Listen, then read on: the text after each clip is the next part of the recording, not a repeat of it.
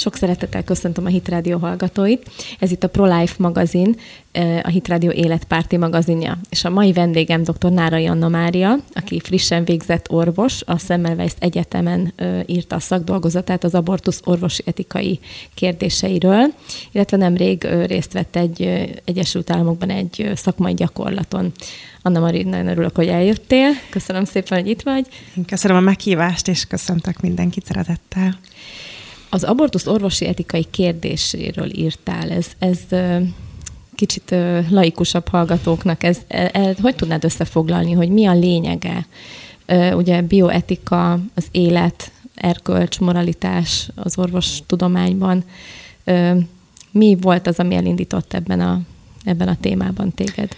Alapvetően én azért szerettem volna erről írni, mert elkötelezett életpárti gondolkodásúnak tartom magam, és megrázott engem őszintén szólva az a helyzet, amit statisztikákról tanultunk ma Magyarországon, hogy mennyi abortusz zajlik itthon, és igazából az etikai kérdések az azt veszik sorra, hogy ahogy fejlődik a magzat biológiailag, milyen változásokon megy keresztül, és hogy honnantól mondhatjuk azt a fejlődő magzatra, hogy ő egy emberi személy, akinek az életét szeretnénk védeni. Erre nyilván ugye azt tapasztaljuk a társadalomban is, hogy szembenálló pólusok vannak, és különböző embereknek különböző véleményük van erről, és ezeket vizsgáltam meg, hogy több oldalról is igazából. Alapvetően körülbelül két álláspontot ismerünk, vagy legalábbis így laikusként az ember kettőről tud. Az egyik, aki azt mondja, hogy már a fogantatás pillanatától kezdve embernek, ugyanolyan minőségű, jogú embernek számít a magzat, illetve az még nem is magzat, az még csak egy, szinte egy zigóta, vagy igen. Ilyen néven is illethetjük. Illetve a másik álláspont, ami meg nagyon a másik véglet, hogy csak a születés, szinte a születéstől számítják az ő jogát az élethez. Van-e valami olyan, ami a kettő között van, vagy hol tudtad meghúzni a határt, amikor kutattál?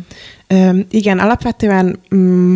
A bioetikában megfogalmazzuk a mérsékelt álláspontot, ami igazából a mai magyar törvényeknek is megfelel, tehát ez a 12. hétig történő terhesség megszakítás, ami már eleve egy ilyen eufémizmus, tehát hogy terhességről beszélünk, és nem magzatról, tehát nem egy élő szeméről, tehát a 12 hétig történő abortusz elméletileg magyarázható, és azt azzal magyarázzák, hogy addig még nem fejlődik az érzőképessége, nincsenek olyan agyműködés, amivel azt érezné, hogy neki ártanak, tehát nem fáj neki az, ami történik, akkor hát ez a városi legenda, ugye? Szerencsére az adásunk második felében pont dr. Dékány Ágnes fog arról beszélni.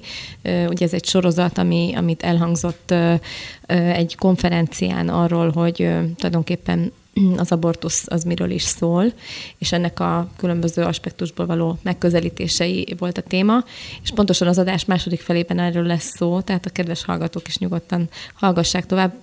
A téma nem felemelő, de mégis annyira fontos, és nagyon-nagyon fontos, hogy mi keresztényként, életpártiként foglalkozzunk vele, és olyan érvek legyenek a kezünkben, amivel nyilván tudunk érvelni. Igen, és persze, természetesen nem beszélhetünk arról, hogyha valaki mondjuk nem érzi a kárt, akkor ez nem lenne egy valós kár. Tehát, hogy alapvetően hétköznapi példákról is tudunk, amikor valaki nem érzékeli azt a példát, de mondjuk kárt okoznak neki. Például, ha valakit a háta mögött rágalmaznak, tehát rossz híreket terjesztenek róla, nyilván akkor ő azonnal ezt nem érzékeli, nem fogja fel ezt a kárt, de ez nyilván a jó hírében később kárt tesz számára. Tehát, hogy ezek hétköznapi példák. Nem szándékos károkozás is károkozás. Így van, és még akkor is, ha az illető azt pont azonnal nem érzi. Vagy ha mondjuk a lottó szelvényt megnyeri valaki, és azt... tehát nyer a lottón, és ellopják tőle ezt a szelvényt, lehet, hogy te soha nem tudja meg. Pont hallottam egy ilyen történetet, hogy valaki eldobott egy olyan lottószelvényt, amiben másnap valami 613 000 millió valamennyit nyerhetett volna. Nyilván ugye a lottozásban mi nem vagyunk benne, de mégis a hasonlat az, igen, az egy hétköznapi példa, nagyon aktuális. És hát ugye ez is azt jelenti, hogy károkozás történt. Igen, tehát. És volt egy szívdobbanás konferencia nemrég, ahol Amy Sinclair, iowai szenátor, aki ezt a törvényt Iowában indítványozta, arról beszélt, hogy a magzati szívdobbanáshoz szeretnék kötni Iowában azt a legkésőbbi időpontot, amíg egy magzatot abortálni lehet, ami szintén nyilván keresztény szempontból nem jó, mert ez egy körülbelül ugye talán a hatodik héten van, de hát ugye a gyakorlat pedig azt mutatja, hogy addig a legtöbb hölgy észre se veszi, hogy kisbabát igen. vár. Mire rájön, vagy mire lehet érzékelni a szívdobbanást, onnantól kezdve ugye ennek az államnak a törvényei, hogyha ezt sikerül végigvinni a törvényhozáson, akkor már nem engedik az abortuszt. Tehát itt is húznak igen. egy ilyen határt. Igen. Tehát az orvos etika-biotikában nem annyira beszélünk a szívdobbanás kezdetéről, mint az élet kezdetéről, pontosan azért, mert a mai tudomány állása szerint a halált nem a szívnek a leállásával fejezzük ki, vagy definiáljuk, hanem az agynak a leállásával. Ezért mondják azok, akik a úgymond mérsékelt álláspontot képviselik, hogyha elindul az agytevékenység, akkor onnantól nevezhető életnek. Viszont én ennek ellenére egy nagyon jó ötletnek tartom, ahogy ezt a szenátor asszony is elmondta, hogy nyilván ez egy tudományos megközelítés, hogy akkor az agyhullámok, nyilván ezt a hétköznapi ember soha nem látott agyhullámot, nem tudja, ez nem érzi magához ezt közel, de szívdobbanást mindannyian hallottunk, sajátunkat, gyermekeinkét, azt tudjuk kötni emberekhez, tehát ez sokkal közelebb hozzá a társadalomhoz azt, hogy ez tényleg egy ember, mert nyilván az agyhullám az létezik, és az orvosok tudják és mérik, de a hétköznapi ember meg nem tudja. Igen, kicsit olyan megfoghatatlan, mint a wifi, vagy nem is számomra. Igen. Egyébként biztos sokan látták azokat a felvételeket, talán YouTube-on most is megtalálható, hogy olyan kísérleteket végeztek, amikor tojásokban, amikor megtermékenyül a kis csibe a tojásban, akkor egy ilyen nagyon rövid, egy pillanatnyi felvillanás érzékelhető mikroszkópon keresztül, és hogy itt is a fogantatásnak van egy pillanata, egy bizonyos pillanat, ami egy ilyen mini fényjelenséggel jár. Ezt valószínűleg embernél még nem mérték, de mégis miért mondjuk azt, hogy a fogantatásig lehet visszavezetni, vagy ott tudjuk megjelölni az életnek a kezdetét?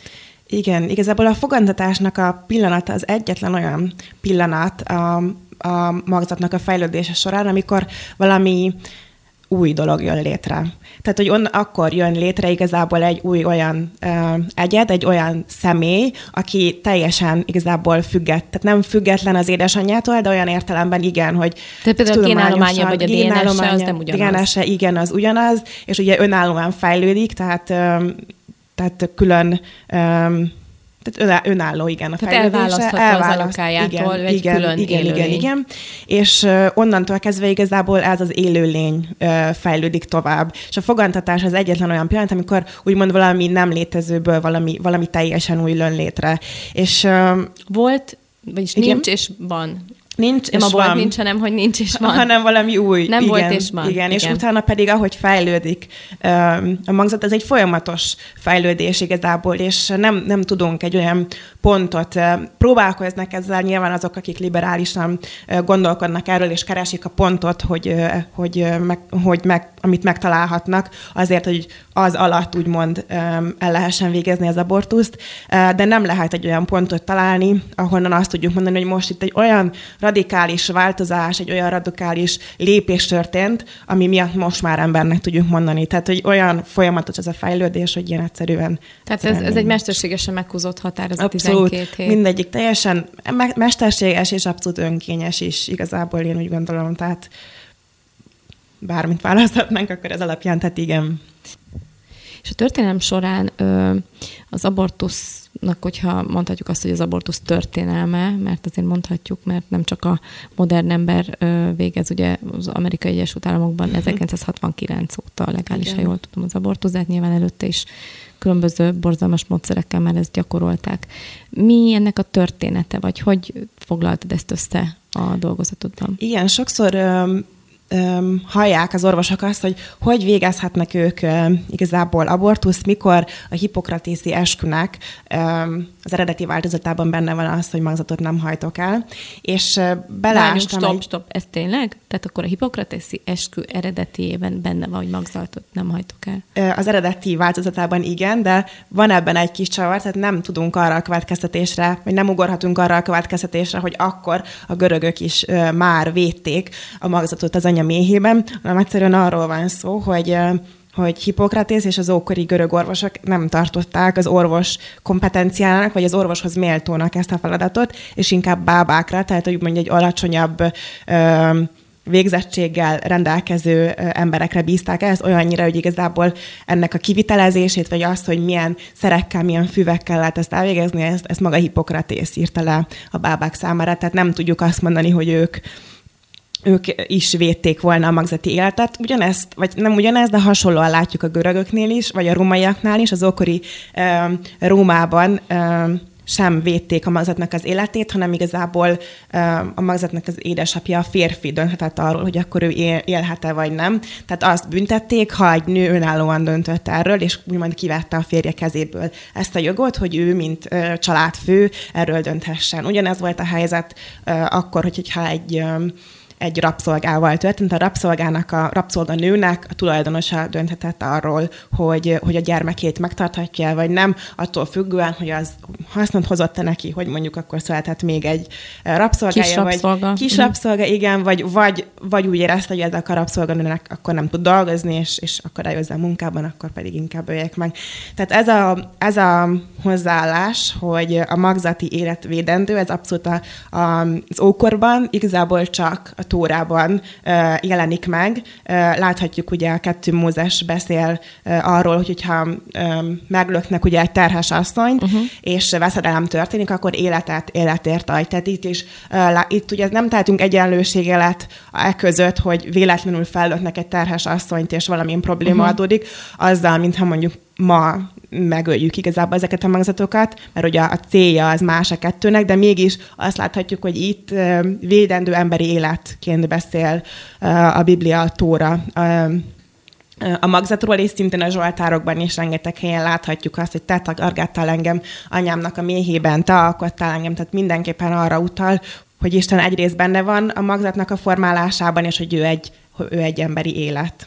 Úgyhogy ez a magzatnak az életének a védelme, ez a zsidó-keresztény kultúrkörben, kinyilatkoztatásban jelenik egyedül meg. Egy friss hírt olvastam, hogy Amerikában egy központ, egy úgynevezett a legújabb statisztikák alapján a betegség ellenőrzés megelőző központ a héten publikált egy olyan kutatási eredményt, hogy meredeken csökken Amerikában is az abortuszok száma, ami egyébként egy nagyon jó hír, és tulajdonképpen 2007 óta 24%-kal csökkent az abortuszok száma Amerikában. Ebben a kutatásban nem volt meg teljesen, nem volt benne minden állam, majdnem minden állam benne volt, nem teljes körű, de mégis azért a tendenciát nagyon jól mutatja. Te, amikor Amerikában voltál, volt esetleg ilyen tapasztalatod, vagy már nyilván nem a statisztikákra gondoltam, de hogy te hogy láttad, hogy működik ez az Egyesült Államokban? Igen, én Buffalo-ban, New York államban voltam gyakorlaton, ahol nőgyógyászati osztályon is voltam. Egy orvos mellé voltam beosztva, és akkor minden nap az ő tevékenységében segítkeztem, és egy idő után feltűnt nekem, hogy nem jelentek meg így a műtéti kiírások között, tehát hogy olyan műtétek, ami abortusz, tehát terhesség megszakítás, és hát akkor így rákérdeztem, hogy akkor ő nem foglalkozik ezzel, vagy így a kórház nem foglalkozik ezzel, és hát azt a választ adta, hogy amellett, hogy ő ezt személyesen is ellenzi, a kórház, ahol ő dolgozik, ugye Amerikában tudni kell, hogy minden kórház piaci alapon működik, tehát hogyha ugyanúgy, mint hogy az emberek, ha egy jó éttermet ajánlasz a barátaidnak, akkor ők is oda mennek, és akkor így virágzik ez az étterem. Kicsit így kell elképzelni a kórházakat is. Ez, tudom, hogy magyar teljesen más az egészségbiztosítás, igen, ez egy bonyolult rendszer, de ez talán egy hétköznapi példa, ami ezt így szemlélteti. És azt mondtál nekem, hogy ez a kórház egy olyan konzervatív réteget lát el azon a környéken, hogy egyszerűen nem engedik azt, hogy abortuszt végezzenek, mert ha ezt megtennék, akkor az emberek igazából más szolgáltatásait sem vennék igénybe ennek a kórháznak. Tehát nem csak, hogy nem mennek el oda mondjuk szülni, hanem sebészetre, semmilyen más szempontból bolykottálnák ezt a kórházat, és elmennének egy 20 mérfölddel arrébb egy másik kórházba. És ez nyilván akkor anyagi érdeke is van ebben a kórháznak, hogy a többségi nyomásnak enged ebben. Úgyhogy ez nagyon... ez egy nagyon jó megoldás lenne Magyarországon, és nyilván itt teljesen máshogy van. És akkor például az abortuszokat hol végzik Amerikában? Igen, hát szerintem mindjárt sokat hallottunk a Planned Parenthood szervezetről, ami igazából egy külön non-profit szervezetnek mondják, és én is találkoztam ezzel Buffalo-ban, ami nem a kórház mellett volt, hanem egy ilyen bevásárló udvarszerű helyen, ahol automosók, mosodák, és mellette egy Planned Parenthood iroda volt, és nem jártam ott személyesen, de ugye híres arról ez a szervezet, hogy tehát nem tudom, hogy abban az irodában pont végeztek abortusz, de erről híresek ugye ők, hogy abortuszokat végeznek, és akkor ezen a környéken is ők voltak, úgymond. Tehát magyarán nem a legelittebb környéken, és nem a legnagyobb presztízsű környéken volt, így az automosó mögött. Igen. Tehát itt Magyarországhoz képest ugye ennek ez egy óriási különbség, hogy itt nagyon komoly neves intézményekben is ugyanúgy zajlik, sőt, hát nagyon sok orvos elmondta, szülésznőgyógyászok, hogy ebből nekik nagyon komoly problémájuk van szakmailag is, hogy ők ezt nem hajlandók elvégezni. Igen. Mert ez úgymond Magyarországon benne kéne, hogy legyen a pakliba, és mint a fehér hollójanok azok az orvosok, akik ezt nem vállalják. Végzik. Igen. Nyilván ez egy társadalmi nyomásból is adódik, tehát hogy az embereknek erre igényük van, vagy szeretnék, és van erre igény vagy kérés, akkor igen, sokan elvégzik, úgyhogy... Tehát tulajdonképpen Amerikában azért ez az erős keresztény középosztály azért egy ilyen hatást is kifejt, hogy egy kórházban például nem is végeznek egyáltalán abortuszt. Igen. És mi volt a tapasztalatod a magyar egészségügyi rendszerhez képest? Mondjuk ez egy igen messzire vezető kérdés. Mit láttál, amit jobban csinálnak? Hát... ami egyértelmű, és ez nyilván a biztosítási helyzetnek a különbségeiből is adódik, hogy nagyon szolgáltatásként tekintettek az egészségügyi szolgáltatása is, tehát nagyon-nagyon kedvesek voltak a beteggel, láttam, hogy az orvosok is nagyon adtak magukra, tehát ingbe és kosztümnadrágba kellett nekünk is megjelenni, a férfiakon nyakkendő volt, tehát nagyon, nagyon megadták a módját az ellátásnak, nyilván nagyon színvonalas is volt, de egy beteg kommunikációban ezt éreztem, hogy ez egy szolgáltatás. Nyilván jó sokba is került. Nyilván nagyon sokba is került. Azért az ember a pénzért. Szép számlákat kaptak utána a betegek, úgyhogy igen. De gondolom elégedetten távoztak. Úgy tűnt, abszolút, igen. És akkor ezt tudtad használni, most már elkezdtél orvosként dolgozni. Mennyire tudtad ezt a tapasztalatodat itt Magyarországon hasznosítani, hogy egyelőre csak vissza kacsintasz, hogy fú, de jó volt. Igen, hát így igyekszem ezt a tapasztalatot is beforgatni a hazai tevékenységembe. Egyébként ez szerint a kutatás szerint a beavatkozáson átesett nőknek több, mint a fele a 20-as éveiben jár, tehát Amerikában, viszont a tinédzserek körében meg nagyon ritka volt, tehát körülbelül egy ilyen 0,3 százalék körül mozgott az arány, tehát az életkor szerint, hogy mi lehet ennek az oka, talán Amerikában jobb a felvilágosítás, vagy hogy mert az ember itt Magyarországon sajnos inkább arról szól, hogy sok tinédzser van, aki átesik az abortuszon, valószínűleg a felelőtlen szexuális élet, vagy nem is tudnak róla akár. Minek a következménye lehet ez? Hogy látod? Igen, hát mindenképpen az, hogy napjainkban azt láthatjuk, hogy a szexuális életet elválasztják egy felelős családi élettől, vagy felelős párkapcsolattól igazából. Tehát kereteken kívül zajlik, igen, nincsenek meg azok a feltételek, amik akár egy nem várt terhesség, vagy nem várt magzatnak a megszületéséhez is jó feltételeket adnának. Tehát nyilván egy jól működő házasságban, kapcsolatban, ahol egyébként is terveznek, vagy ha nem is tervezték, akkor is megvannak egyszerűen erre a keretek. Úgyhogy nyilván ugye a társadalmi erkölcsnek, tehát hogy ahogy az emberek gondolkodnak a szexuális életről, annak erre egyértelműen hatása van. Hát igen, ugye mindennek van következménye, úgy tűnik, hogy sajnos pont az igazságtalan az egészben, hogy azok a kis magzatok isszák meg a levét, tulajdonképpen ők hordozzák azt a azt a büntetést, vagy ők rajtuk hajtják végre azt a halálos ítéletet, amiről igazából ők nem tehetnek. Igen. Tehát a szülőknek a felelőtlensége és egyéb rossz döntései vezetnek oda, hogy igazából rajtuk csattan az ostor. Igen. És ugye nyilván nagyon sokszor nagyon kevés ilyen helyzet van, amikor például nemi erőszakból fogan.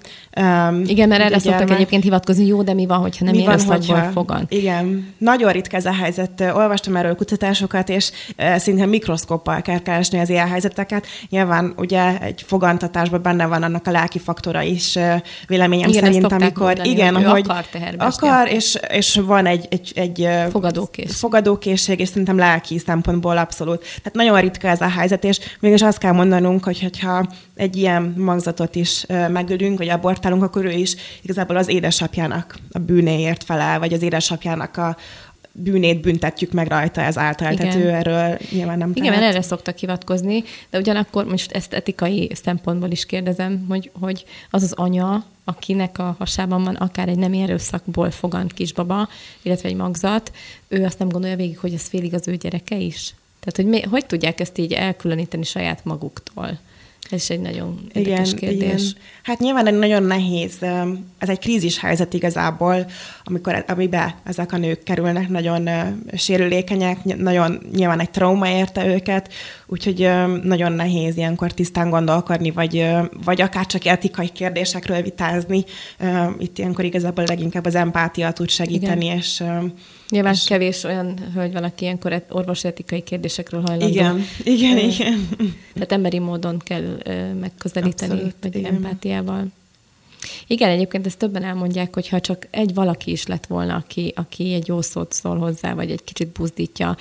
Másik hír egyébként a Hitrádiónak az oldalán is kint van, hogy volt egy olyan kampány az ősszel, a 40 nap az életért nevű kampány, aminek során keresztény aktivisták mentek ilyen abortuszklinikák elé, imádkozni, böjtölni, és lehetőség szerint meggyőzni azokat a hölgyeket, akik abortuszra érkeztek, hogy ne vetessék el a babájukat, és ez alapján az idei évben 738 kisbabát sikerült ezzel megmenteniük.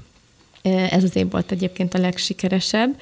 Egy hónap alatt 885 városban és 61 országban zajlott ez a kampány. És itt többen elmondták, anyukákat is megszólaltattak ezzel kapcsolatban, hogy ő igazából tényleg nagyon el volt keseredve, és nem volt szándékában az, hogy ő most tényleg abortuszra menjen, és annyira jól esett neki, hogy valaki ott egy jó szót szólt hozzá. Voltak keresztény aktivisták, akik felajánlottak neki akár anyagi támogatást, vagy emberi támogatást, és ezt többször elmondják olyanok, akik hát vagy sajnos átestek rajta, vagy szerencsére az utolsó pillanatban valaki lebeszélte őket, hogy ez a pár jó szó, ez mennyire sokat számított. Igen, lehet, hogy sokszor csak egy kapaszkodót keresnek, hogy valaki mutasson egy másik út lehetőséget, és lehet, hogy a családtól, nyilván társadalmi nyomás is sokszor erre mutat, hogy ha te nem tudod megszülni, vagy nincsenek olyan körülmények, inkább betesd el, és lehet, hogy ő is érzi, hogy ez... hogy szeretne valahogy másképp dönteni, csak nem hall egyszerűen ilyen szót, és nagyon jó, hogyha ilyenkor vannak olyan emberek, akik tényleg empátiával és beleérezve és megértve ezt a helyzetet tudnak esetleg egy másik lehetőséget mutatni. Egyébként erre a felvilágosításra óriási szükség lenne, és több szervezet, többek között a Várva Várt Alapítvány, a Nők Európai Jövőért Egyesület is, sőt, ugye mi magunk is benne vagyunk ebben a munkában, hogy óriási szükség van arra, hogy a fiatalokat felvilágosítsák ezzel a témával kapcsolatban. És ugye a magyar törvények ki is mondják, hogy az államnak kell erről gondot viselni, illetve az államnak kell ezt a feladatkört betölteni, hogy fiatalokat egyrészt az abortuszról is, de másrészt a szexuális területen is felvilágosítsa. És most is hát több ilyen program fut, illetve fog elkezdődni januártól, és itt is szeretnénk a kedves hallgatókat megkérni, hogy nyugodtan írjanak a Hitrádiónak, hogyha tudnak olyan általános iskoláról vagy gimnáziumról, környezetükben, ahol erre felmerül ennek a szüksége, mert a Várva Várt Alapítványtól is, és a NEI Egyesülettől is nagyon szívesen elmennek az aktivisták, és nagyon szívesen beszélnek akár osztályokban, és tartanak ilyen felvilágosító órákat ebben a témában. Nagy szükség van erre, úgyhogy... És a dolgozatodban, tehát a szakdolgozatodra visszatérve, hogy hova sikerült végül is eljutnod ebben a témában, hogy milyen etikai dilemmából végül is milyen következtetésre jutottál? Én arra jutottam igazából megvizsgálva ezeket a pontokat, amik különböző állásfoglalásokat, amiket felhoznak azzal kapcsolatosan, hogy hol indul az emberi élet. Őszintén megmondjam, hogy nem győzött meg igazából egyik sem, és lehet, hogy nem tudunk igazából erről teljesen biztos dolgot mondani, de igazából nagyon jó hasonlat erre az, hogy ha nem tudunk valamit biztosan, akkor inkább menjünk arra a pontra, ami biztos, hogy nem ártunk. És tényleg erre ez egy hasonlat például, ha igen, tehát az orvosi esküben is, illetve ebben az egész, az orvostudományban az egyik legfontosabb mondat, hogy csak ne ártsunk. Igen. Először is ne ártsunk. Úgyhogy egy jó hasonlat tényleg, hogy érthető legyen például, hogyha megyünk sötétben, autóval, szerintem mindjárt előfordult, és ködös idő van, és rossz az időjárás, és esik az eső, és mondjuk felvillan, hogy meglátunk valamit, hogy átfut az úttesten. De nem vagyunk benne biztosak, hogy ez most egy valami, vagy egy valaki, vagy hogy nincs ott semmi, de igazából valószínűleg mindjárt bele fogunk taposni a fékbe. Tehát attól függetlenül, hogy van bennünk egy bizonytalanság, hogy ez egy ember, vagy egy róka, vagy egy bármi, inkább behúzzuk a féket azért, hogy ne ártsunk. És szerintem én arra jutottam, hogy lehet, hogy nem tudjuk megmondani akkor, hogy most az agyműködés indulásától, a szív indulásától, vagy az agykérek különböző funkcióinak az elindulásától embere az ember, de akkor menjünk vissza igazából a kezdőpontra, és védjük akkor igazából a fogantatástól a magzati életet. Úgyhogy én erre jutottam. És hogy sikerült a fogadtatás? Tehát, hogy mit érzékeltél akár a szakdolgozat védésekor, vagy ebben a témában? Milyen visszhangra talált?